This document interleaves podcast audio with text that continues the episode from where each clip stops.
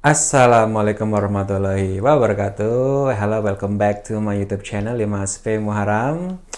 Halo guys, bright people, apa kabar? Semoga selalu sehat ya. Dan sebelumnya saya ingin mengapresiasi dulu untuk bright people semua buat teman-teman, kawan-kawan uh, yang sudah setia dengan channel 5SP Muharam, sudah bantu subscribe dan kita sekarang sudah sampai ke 1k subscriber guys. Alhamdulillah. Sesuai jadi saya nanti um, akan ada giveaway kecil-kecilan lah ya karena ya channel apa sih ini kurang nggak jelas juga ya cuman iseng-iseng doang. Tapi kita mau berbagi mau celebrate this um, achievement gitu lah ya di schools uh, sama teman-teman. Jadi kalau misalnya ada saran bolehlah buat di share ya di komen atau di post post community saya. Nah sekarang mumpung saya masih inget nih keburu lupa ya keburu makin sibuk dengan kuliah dengan reading dengan paper dan lain-lain gitu. Uh, saya mau sharing yang ditanyakan salah satu teman juga gitu kan. Uh, untuk seorang PNS atau ASN ya atau aparatur sipil negara yang ingin melanjutkan kuliah S2 atau S3 apalagi di luar negeri itu bagaimana caranya? Lalu juga proses birokrasi dokumen-dokumen itu bagaimana? Apakah masih seribet atau seperti yang dulu sering dibayangkan orang-orang gitu kan? Ataukah sekarang sudah ada perubahan? Dan kira-kira butuh waktu berapa lama sih ya? Dan tahapannya bagaimana saja? Dan itu yang akan saya share di video kali ini. Jadi mungkin agak sedikit panjang tapi teman-teman bisa stay bisa sambil catat-catat kalau mau. Soalnya saya nggak bikin catatan malas juga. Cukup sharing apa yang saya ingat aja. Dan here we go Uh, jadi pertama gini ya, untuk seorang pegawai negeri sipil atau ASN karena kita itu sebagai aparatur negara ya, yang kita tuh bekerja untuk negara baik itu di tingkat pusat atau di tingkat daerah gitu. Itu pasti ada aturan-aturan yang mengikatnya. Yang pasti induknya itu adalah UU ASN ya. UU ASN dan turunan-turunannya lagi.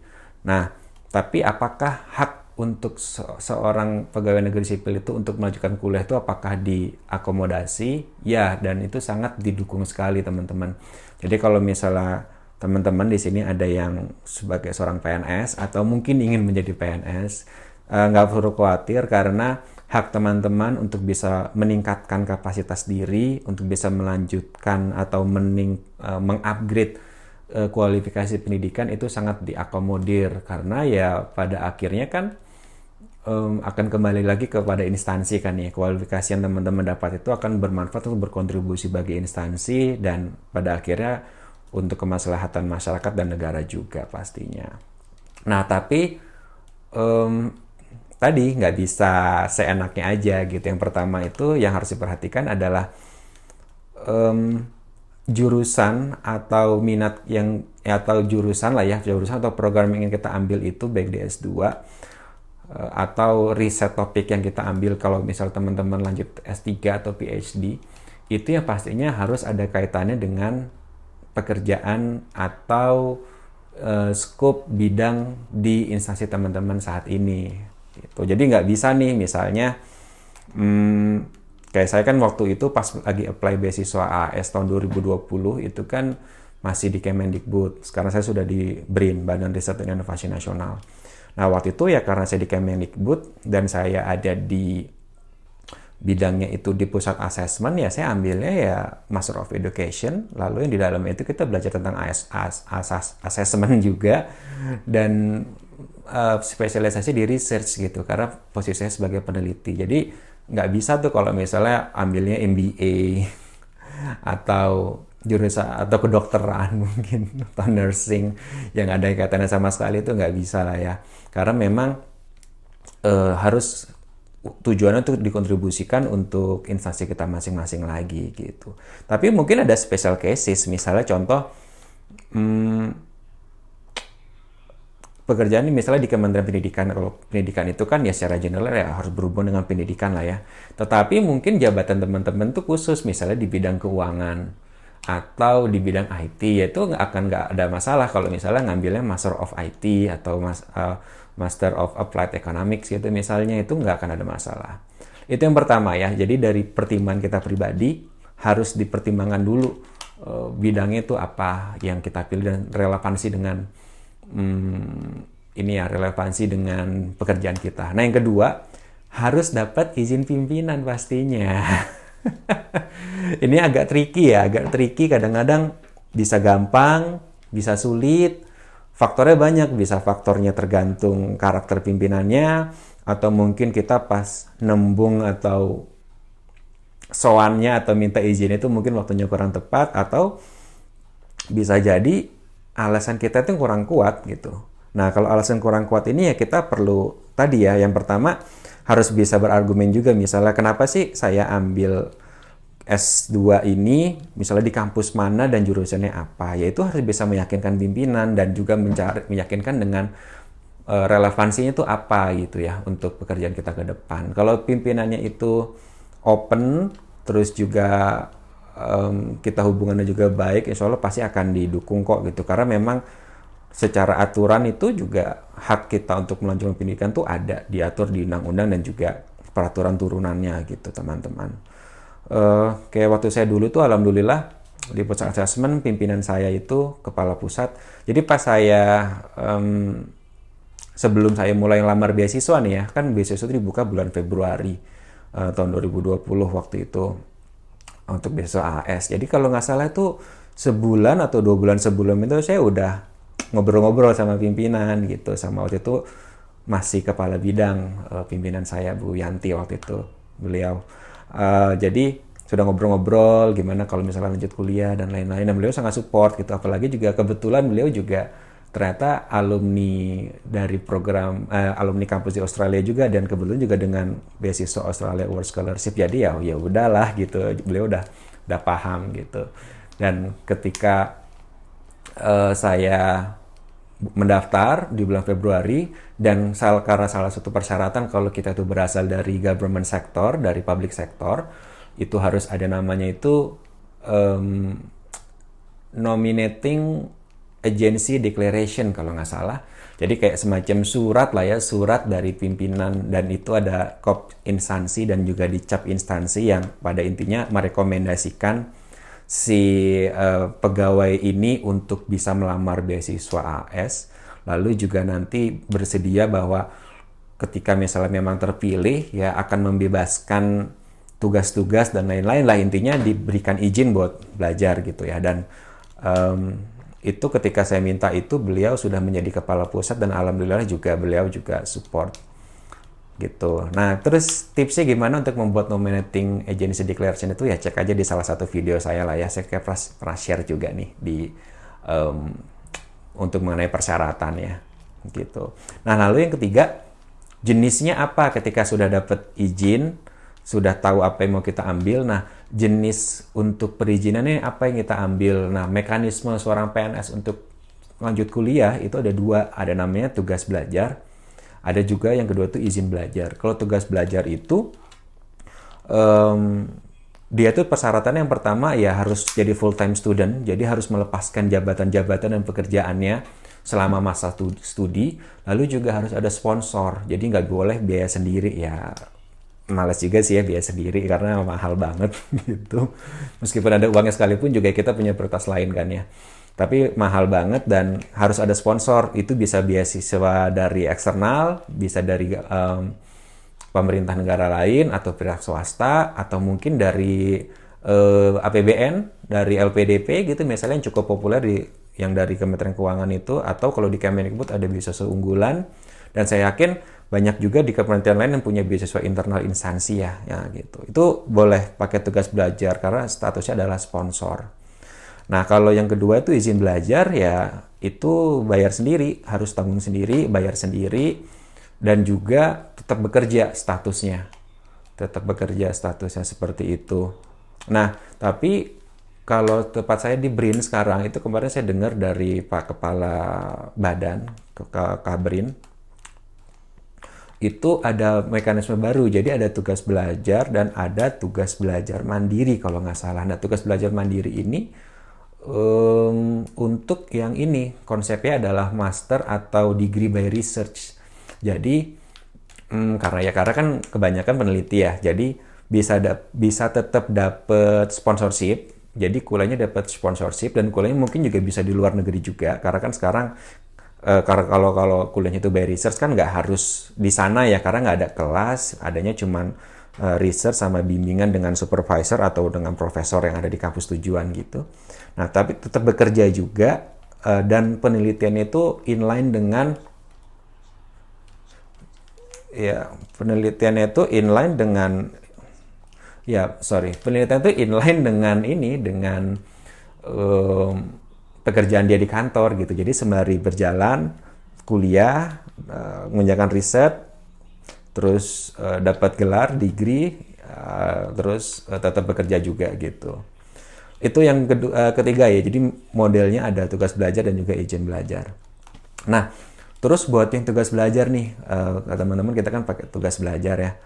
Um, pertimbangannya apa sih kalau tugas belajar itu kan kita melepaskan ini ya melepaskan tugas-tugas uh, dan lain berarti nggak bekerja.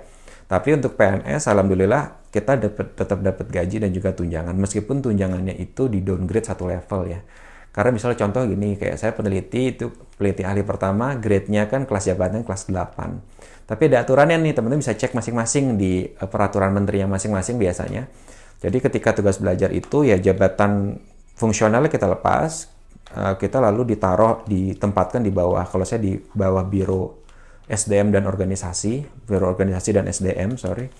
Uh, lalu di sana statusnya dia jadi tidak jadi peneliti, tapi jadi pegawai pelajar dan kelas jabatannya itu di downgrade satu level ke kelas 7. Jadi tetap dapat gaji dan alhamdulillah masih tetap dapat tunjangan uh, untuk kelas jabatan kelas 7. Jadi alhamdulillah ya di rumah dapur dapur tetap ngebul lah ya begitu nah itu itu untuk perizinan nah lalu prosedurnya gimana ketika teman-teman sudah dapat izin lalu sudah mendaftar beasiswa melewati proses yang panjang gitu eh, lolos interview lalu juga akhirnya ditetapkan sebagai awardee dan siap untuk berangkat gitu ya. Nah kemarin itu saya uh, ketika sudah di uh, sudah ditetapkan sebagai awardee sudah lewat PDT juga pokoknya tinggal berangkat lah ya meskipun nyangkut sekitar beberapa bulan. Kalau karena Australia masih border restriction masih belum bisa masuk kita yang student visa. Itu um, prosesnya adalah ketika border sudah buka sudah dipastikan kita bisa berangkat di bulan Januari atau Februari itu yang kita lakukan adalah pertama harus memberitahu pimpinan dulu pastinya. Kasih tahu pimpinan baik itu eselon 2 atau pimpinan kita langsung ya. Entah koordinator atau kepala bidang atau kepala apa eselon 4 masih ada nggak ya? Kayaknya udah nggak ada ya sebagian ya. Harus kasih tahu dulu bahwa kita bisa berangkat, berangkatnya kapan, estimasi jadi mohon izin gitu kan. Oke, setelah kasih tahu itu, kita langsung ngubungin ke orang TU. Ke orang TU, eh, tanya-tanya bagaimana prosedurnya untuk untuk saya keberangkatan beasiswa ini karena kan pasti butuh administrasi dong ya, butuh administrasi dan lain-lain. Nah, yang pertama itu teman-teman kita itu butuh ada dua dua elemen sih sebetulnya ya. Ada dua elemen yang pertama itu tapi e, mengerjakannya bisa simultaneous, bisa bareng. Bisa bareng. Itu yang pertama kita harus dapat SK tugas belajar SK tugas belajar dari instansi. Dan yang kedua, kita harus dapat perjalanan dinas luar negerinya kalau teman-teman kuliah ini dengan konteks kita kuliah di luar negeri ya di Australia ya. Gitu. Nah, yang pertama itu karena saya kemarin itu agak complicated ya, agak complicated. Saya tuh kan berangkat bulan Februari uh, di 2022. Sedangkan pengumuman itu bisa berangkat di Desember 2021, ya kan? di 2021 lalu um, saya harus udah langsung jalan proses nih saya nggak mau nunggu uh, sampai dan oh sorry dan karena per tanggal 1 Januari itu saya akan pindah mutasi ke BRIN gitu ya jadi ya bisa aja kalau misalnya mulai prosesnya dari Januari tapi saya nggak mau nunggu karena ya waktu itu kan asumsi kita masih lama prosesnya ya. Karena proses berkas-berkas dan lain-lain berkasi cukup lama. Jadi saya mulai prosesnya ketika saya masih di Kemendikbud gitu ya. Masih di Kemendikbud saya mulailah tanya-tanya. Dan karena uh, saya berangkat di Februari dan saya pengennya tuh dapat SK tugas belajar itu ketika sudah di BRIN jadi saya tidak proses SK tugas belajar dulu tapi proses untuk perjalanan dinasnya. Karena perjalanan dinas ini kan sifatnya umum. Dan perjalanan dinas itu apa sih? Perjalanan dinas itu kita harus dapat namanya SP Setnek atau surat perintah dari Setnek. Itu kayak semacam ya karena kita sebagai ASN, kita bekerja untuk negara, kalau kita mau keluar negeri itu harus mendapat persetujuan dari Setnek atau perintah dari Setnek, uh, Sekretariat Negara sebagai ya memberikan kayak ACC lah bahwa oke okay, uh, kamu bisa berangkat bisa keluar negeri gitu kan. Uh, dan dari SP Setnek itu nanti akan dipakai untuk ada dua untuk membuat paspor dinas. Karena sebagai ASN itu kita untuk kuliah itu perlu paspor dinas paspor biru lah ya. Ya beda lah paspornya gitu. Dan Uh, dan juga ada namanya rekomendasi visa, teman-teman. Jadi rekomendasi visa uh, dari negara memberikan rekomendasi bahwa tolong untuk negara ini berikan visa untuk ini gitu ya. Begitu. Nah, itu untuk perjalanan dinas. Nah, untuk SK tugas belajarnya itu ya uh, beda lagi nanti ininya. Nah, step yang pertama saya lakukan itu adalah untuk uh, mengurus perjalanan dinas dulu jadinya. Sa um, ini sembari ini ya, sembari uh, karena sorry saya balik lagi sorry. Karena untuk AS itu kan visa kita tuh diurusin sama Australia atau Indonesia. Jadi sembari saya urus perjalanan dinas, uh, saya tuh udah diurusin buat visanya gitu buat visanya setelah tanda tangan di Fed contract namanya jadi ada surat kayak semacam uh, kontrak lah dari Departemen Luar Negeri dan Perdagangan Australia yang menyatakan kita dapat beasiswa ini, hak kita apa, kewajiban kita apa, bla kita tangan, itu sama nanti setelah itu baru diurusin untuk uh, visanya sama AAI. Mungkin beda sama teman-teman dari LPDP mungkin ya. Kalau LPDP kan ngurus visa sendiri ya. Nah, jadi mungkin prosesnya setelah uh, nggak tahu deh mungkin kalau teman-teman LPDP bisa share juga di sini mungkin setelah dapat rekomendasi visa baru ngurus visa gitu ya. Tapi saya kemarin kebetulan uh, rekomendasi visa nggak terlalu dipakai karena visanya udah jadi duluan gitu ya karena cepat sama AI proses visanya. Oke, yang pertama adalah saya tanya-tanya. Uh, karena biasanya untuk ngurus perjalanan dinas tuh biasanya ada satu orang vokal point yang itu ditunjuk sama instansi untuk ngurusin dokumen-dokumen ini. Gitu. Karena saya waktu itu di eselon satunya adalah ke Badan Litbang. Nah, jadi ada waktu itu ada orang dari Badan Litbang di sekretariat yang memang ngurusin perjalanan dinas ini. Uh, waktu itu saya dibantu oleh Mas Erwin namanya. Ya, makasih nih buat Mas Erwin udah banyak bantu. nah, terus si Mas Erwin ini yang dari eselon 1 di Balitbang itu koordinasi dengan vokal point yang ada di Sekretariat Jenderal. Nah, di, di Biro SDM kalau nggak salah atau BKLN ya. Pokoknya yang mengurusi hubungan dengan luar negeri. Nah, itu dari vokal point ini yang akan nanti ngurusin ke Setnek dan juga oh sorry nggak bukan. Kalau yang di Biro SDM ini dia itu nanti yang oh iya sama, sama ngurus ke Setnek juga dan juga ke Kemenlu nanti untuk paspor dinasnya. Begitu. Nah terus berkas-berkasnya apa aja sih dibutuhkan gitu kan? Nah coba saya cek dulu.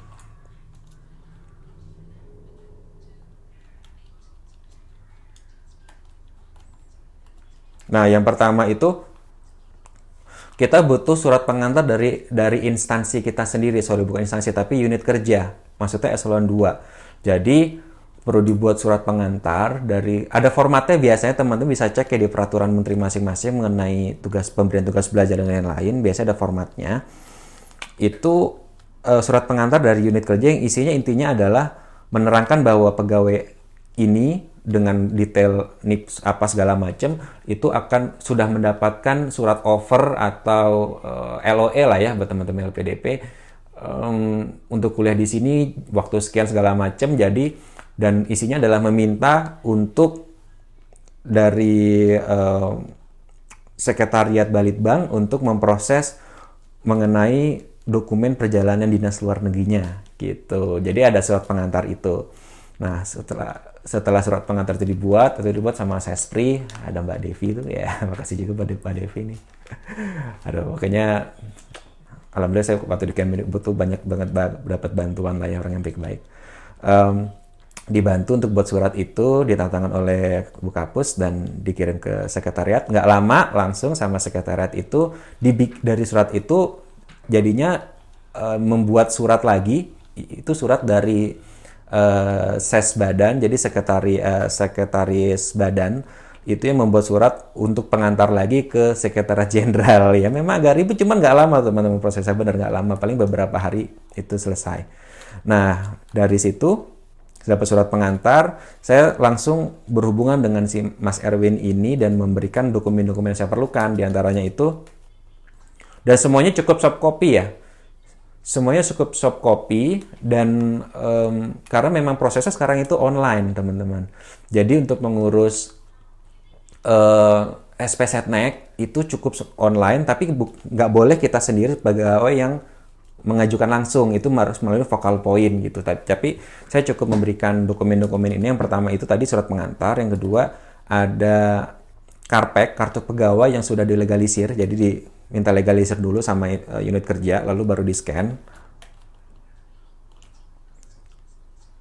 lalu uh, soft copy KTP ya kan Lalu CC juga ada akta kelahiran juga. Lalu kartu keluarga. Terus daftar riwayat hidup. Daftar riwayat itu biasanya sudah ada formatnya ya, ada templatenya. Biasanya Vocal Point itu nanti akan ngasih template gitu. Template suratnya kita tinggal isi aja. Lalu Nah, ada lagi surat tugas. Tadi kan surat pengantar. Ini surat tugas dari pimpinan unit. Surat tugas ini ya judulnya surat tugas yang isinya kurang lebih hampir sama, cuman e, tujuannya adalah ibarat istilahnya unit kerja pimpinan itu menugaskan pegawai ini untuk kuliah bla bla bla segala macam. Yang terhitung mulai tanggal berapa berapa gitu ya. Terus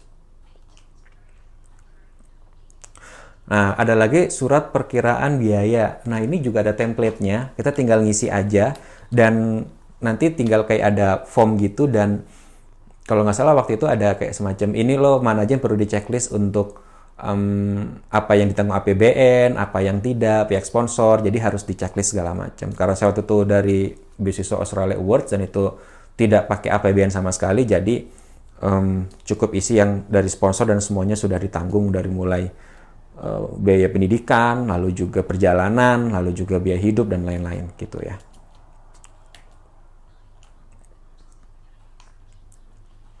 Nah, terus juga ada undangan untuk pihak yang bersangkutan gitu. Undangan ini kayak sebetulnya LOE lah ya, letter of acceptance gitu sebetulnya, letter of acceptance dari kampus atau kalau anak-anak AS itu kan kita tidak dapat LOE karena pendaftaran ke kampus itu diurus langsung sama pihak Australia Awards in Indonesia. Jadi kita dapat itu adalah namanya surat pengganti offer SPO. Nah, surat pengganti ini sama dengan surat undangan itu. Lalu ada pas foto. Pas foto ini ada formatnya, ada formatnya sendiri, teman-teman bisa cek deh.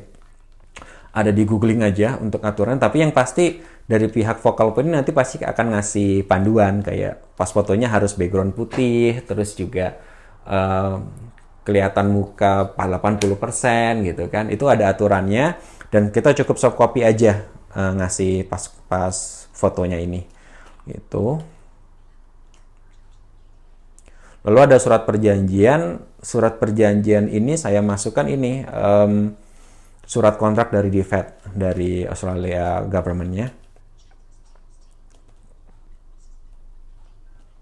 Nah itu aja sebetulnya.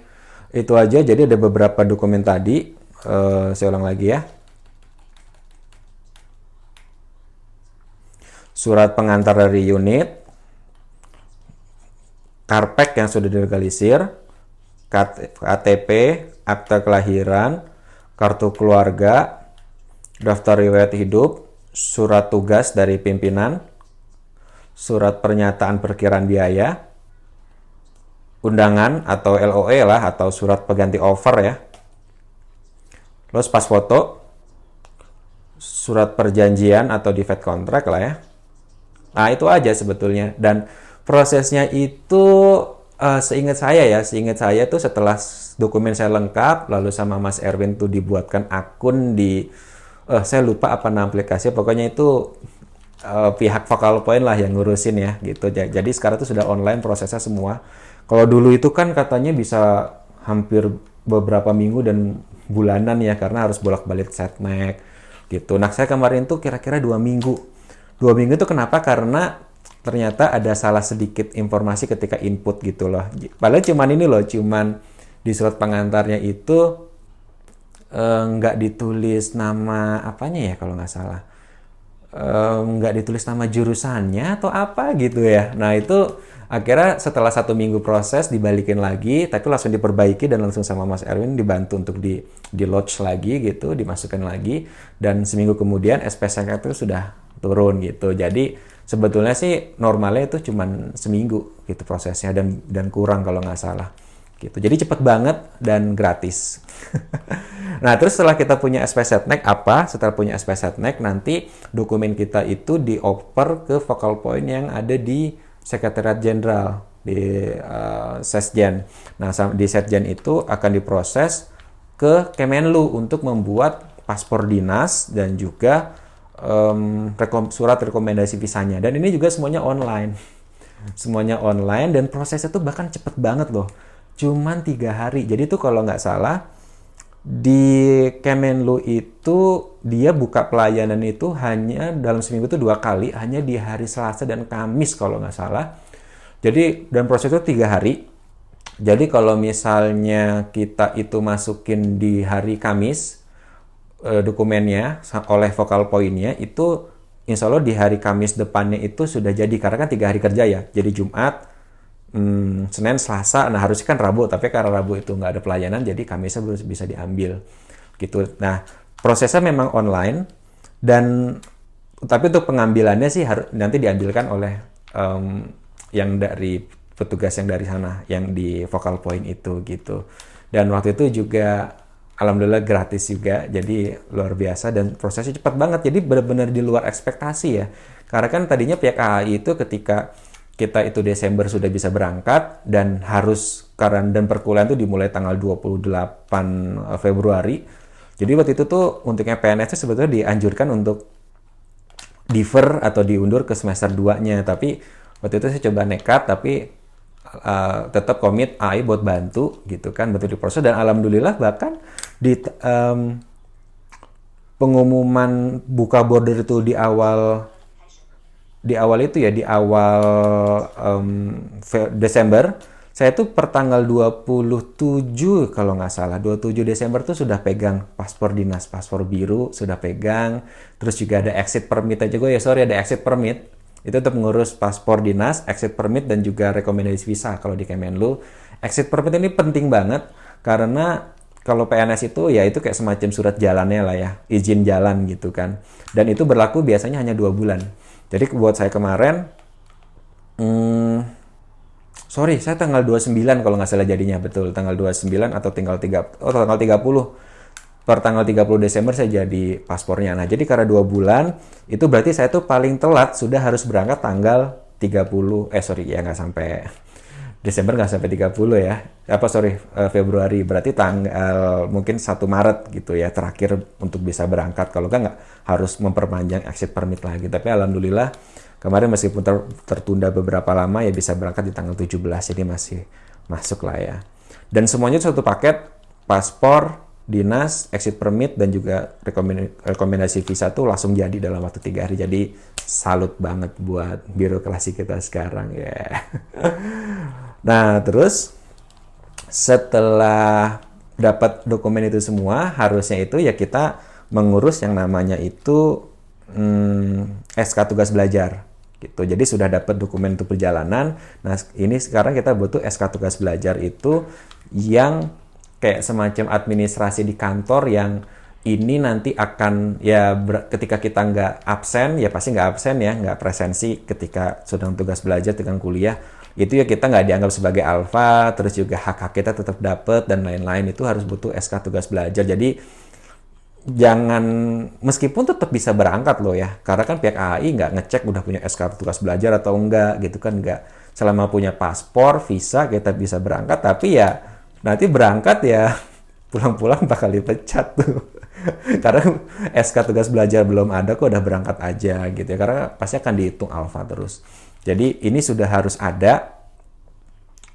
Eh, paling baik adalah sebelum berangkat ya kan? Paling baik adalah sebelum berangkat. Tapi kalau misalnya memang prosesnya itu uh, agak lama ya sesudah berangkat pun juga bisa karena nanti bisa diatur lah ya oleh instansi. Gitu. Nah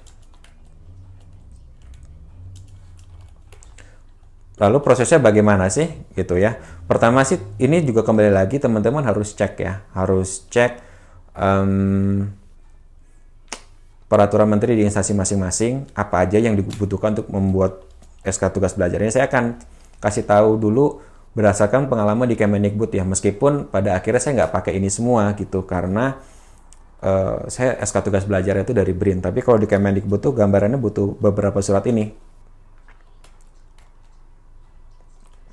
Sama Karpek juga butuh Karpek. Lalu SK, SK CPNS, lalu SK PNS, lalu SK jabatan fungsional ya. Ya, lalu juga pasti penilaian SKP 2 tahun terakhir. Lalu akte nikah. Lalu surat rekomendasi atasan langsung. Ini biasanya ada template-nya. Teman-teman bisa cari di peraturan menteri masing-masing ya. Harus tanda tangan uh, eselon 2. Lalu surat perjanjian tugas belajar ini tuh kayak surat yang ada pasal-pasalnya gitu yang kayak semacam meng mengikat misalnya setelah tugas belajar tuh harus balik ke instansi masing-masing, berapa lama, terus juga haknya apa aja, kewajiban apa-apa dan lain-lain. Itu rangkap tiga dan di atas materai biasanya. Dan tapi ini khusus ya, khusus banget special case karena uh, perpindahan kemarin peneliti ke BRIN itu kan itu bukan mutasi reguler. Tapi itu kayak semacam memang ya karena ada perubahan sistemik ya mengenai sistem manajemen impact kita. Jadi perpindahannya itu adalah perpindahan khusus gitu.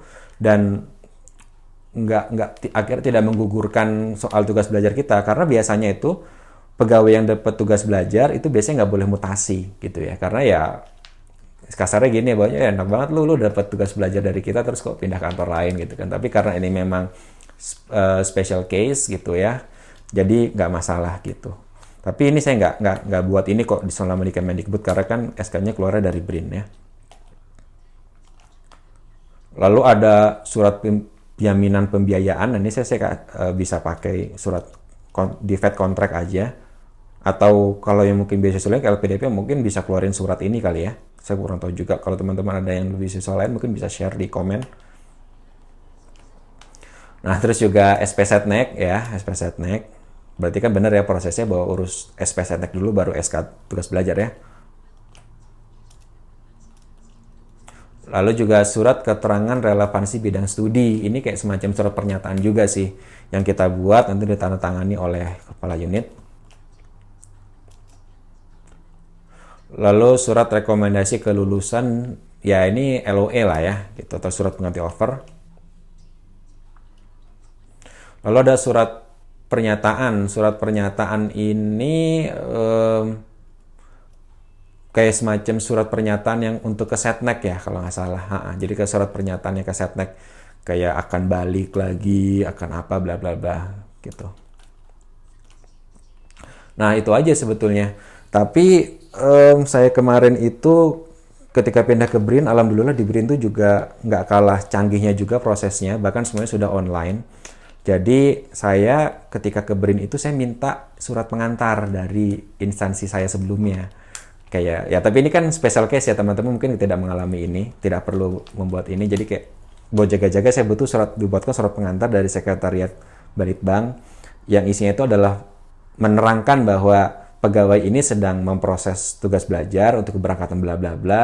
Ini sudah dapat eh, apa LOE-nya, surat pengganti offer, lalu juga jaminan biaya dan mohon dapat diteruskan untuk membuat tugas SK tugas belajar di di BRIN atau di instansi uh, tujuan gitu ya. Nah, saya kasih itu juga ke bagian Biro SDM di uh, di BRIN dan alhamdulillah dari ada surat itu terus kasih persyaratan-persyaratan yang lain sesuai dengan tadi saya sudah sebutkan tadi ya alhamdulillah SK tugas saya belajar saya sudah keluar sebelum saya berangkat. Bahkan cepet banget juga. Kira-kira seminggu atau dua minggu ya itu sudah ditandatangan oleh Pak Kepala Badan Pak LT Handoko kepala BRIN gitu ya kepala BRIN. Um, itu dan ada untuk surat perjanjian itu kebetulan uh, saya masih nunggu gitu ya surat perjanjian tapi surat perjanjian ini kan hitungannya hanya internal ya. Uh, dan katanya juga nanti bisa ditandatangani secara elektronik nggak masalah. Jadi kalau berin itu semua sudah proses online guys. Jadi ada mekanismenya online semua gitu. Dan dan saya baca-baca juga ada mekanismenya juga. Mekanismenya kalau diberi itu untuk ngurus paspor dinas SPCTek itu juga online juga.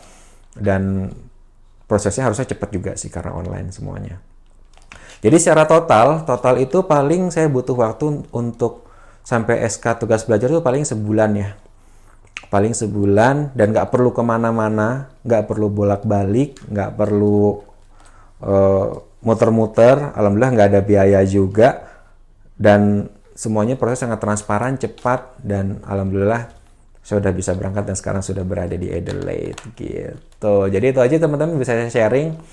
Uh, pesan saya sih kalau buat teman-teman PNS ketika sudah ada kepastian keberangkatan, visa juga sud sudah mulai diproses kalau AAS ya. Tapi yang pasti adalah sudah ada kepastian keberangkatan, langsung deh diproses dari jauh-jauh hari untuk uh, dokumen-dokumennya itu tadi dari paspor dinas, SP Setnek, paspor dinas, lalu juga exit permit dan juga rekomendasi visa sampai SK tugas belajar.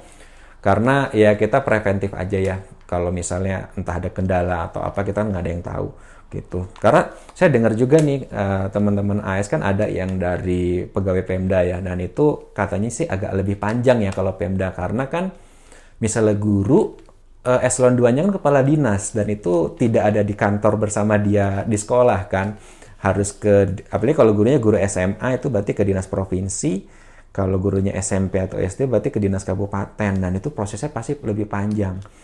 Atau yang teman-teman dosen juga yang dosen di daerah kan karena um, kaitannya dengan direktor uh, dengan dirjen dikti ya harus ngurusnya ke pusat gitu. Jadi kalau saya sih kebetulan alhamdulillah karena saya pegawai di pusat, ya nggak jauh kalau perlu keliling-keliling juga nggak jauh-jauh banget tapi kalau sekarang prosesnya udah online semua dan cepat. Jadi teman-teman be, be aware aja uh, persiapkan sebaik mungkin jangan sampai nanti suratnya itu belum jadi dan teman-teman sudah waktu dapat tiket dan sudah harus berangkat tapi seapes-apesnya ya seapes-apesnya kalau misalnya suratnya itu belum jadi utamakan itu dulu yang tadi SP Setnek paspor dinas hmm, exit permit dan rekomendasi visa. SK tugas belajar atau surat perjanjian dan lain-lain itu sebetulnya bisa menyusul.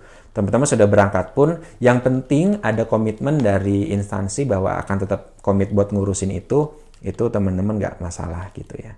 Oke itu aja, thank you banget uh, buat teman-teman yang sudah nonton agak panjang videonya, tapi informasinya menurut saya cukup penting, khusus buat teman-teman PNS. Terima kasih sudah subscribe, yang sudah bantu like dan juga share video ini. Uh, thanks for watching and see ya.